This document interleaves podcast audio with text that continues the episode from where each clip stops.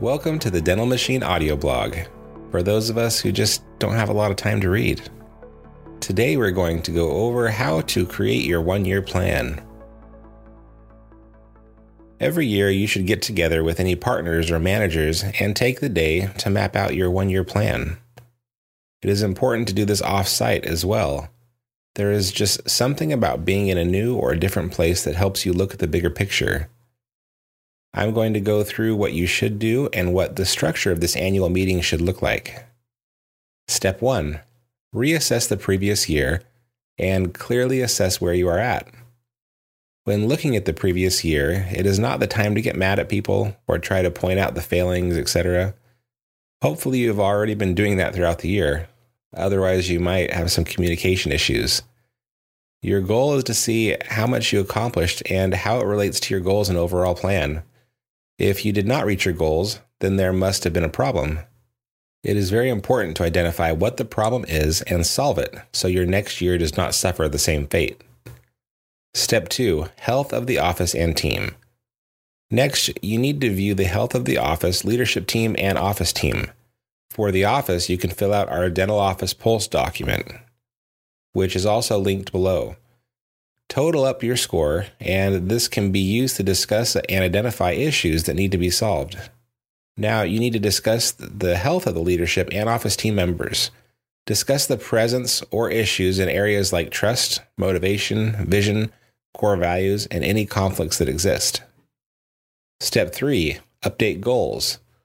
One year has passed since you last listed out your 1, 3, 5, and 10 year goals. Now it is time to update these goals given what you have learned. You may have found your previous goals were unrealistic, or maybe they were too conservative. After updating, make sure everyone is on board with your goals and especially your one year goal. Make sure it is clear and measurable. Create your rocks. Create a list of quarterly goals that will allow you to achieve your one year goal. Three months is the perfect amount of time for a big goal to get accomplished. It is enough time to get something big accomplished and enough time to stay motivated. It is really hard to maintain progress and motivation for more than three months. Once you have those rocks, make sure they are assigned to members of your leadership team and they know by what measure they can know when their rock is complete. Step 5 Solving issues. It can be difficult to get everyone in the same place for a meeting like this. With any extra time, use it to work on the major issues of the office. You probably have an ongoing issues list, but if not, start writing. Get everyone's input and add to or create a list of all the key major issues preventing your office from progressing. Once you have this list, choose the three most important and begin. Whenever we solve issues, we do it like traction like the traction IDS method. We take the issues and first discuss if this is a true or core issue, if this problem needs solving, or is it just a symptom of something else, or a problem that could otherwise be solved by another core issue. One example could be our doctor always runs late after endo appointments. You could think of a variety of ways to improve that, but the core issue is actually that there is only one endo set up, so they can never get it in this it sterilized in time for the next appointment. Getting more setups could be the true solution when you might instead spend your time trying to change the doctor's technique and send them to a CE course, etc. Identifying the true issue is often the most difficult part.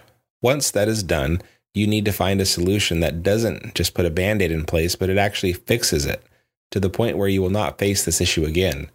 You need to permanently solve your problems.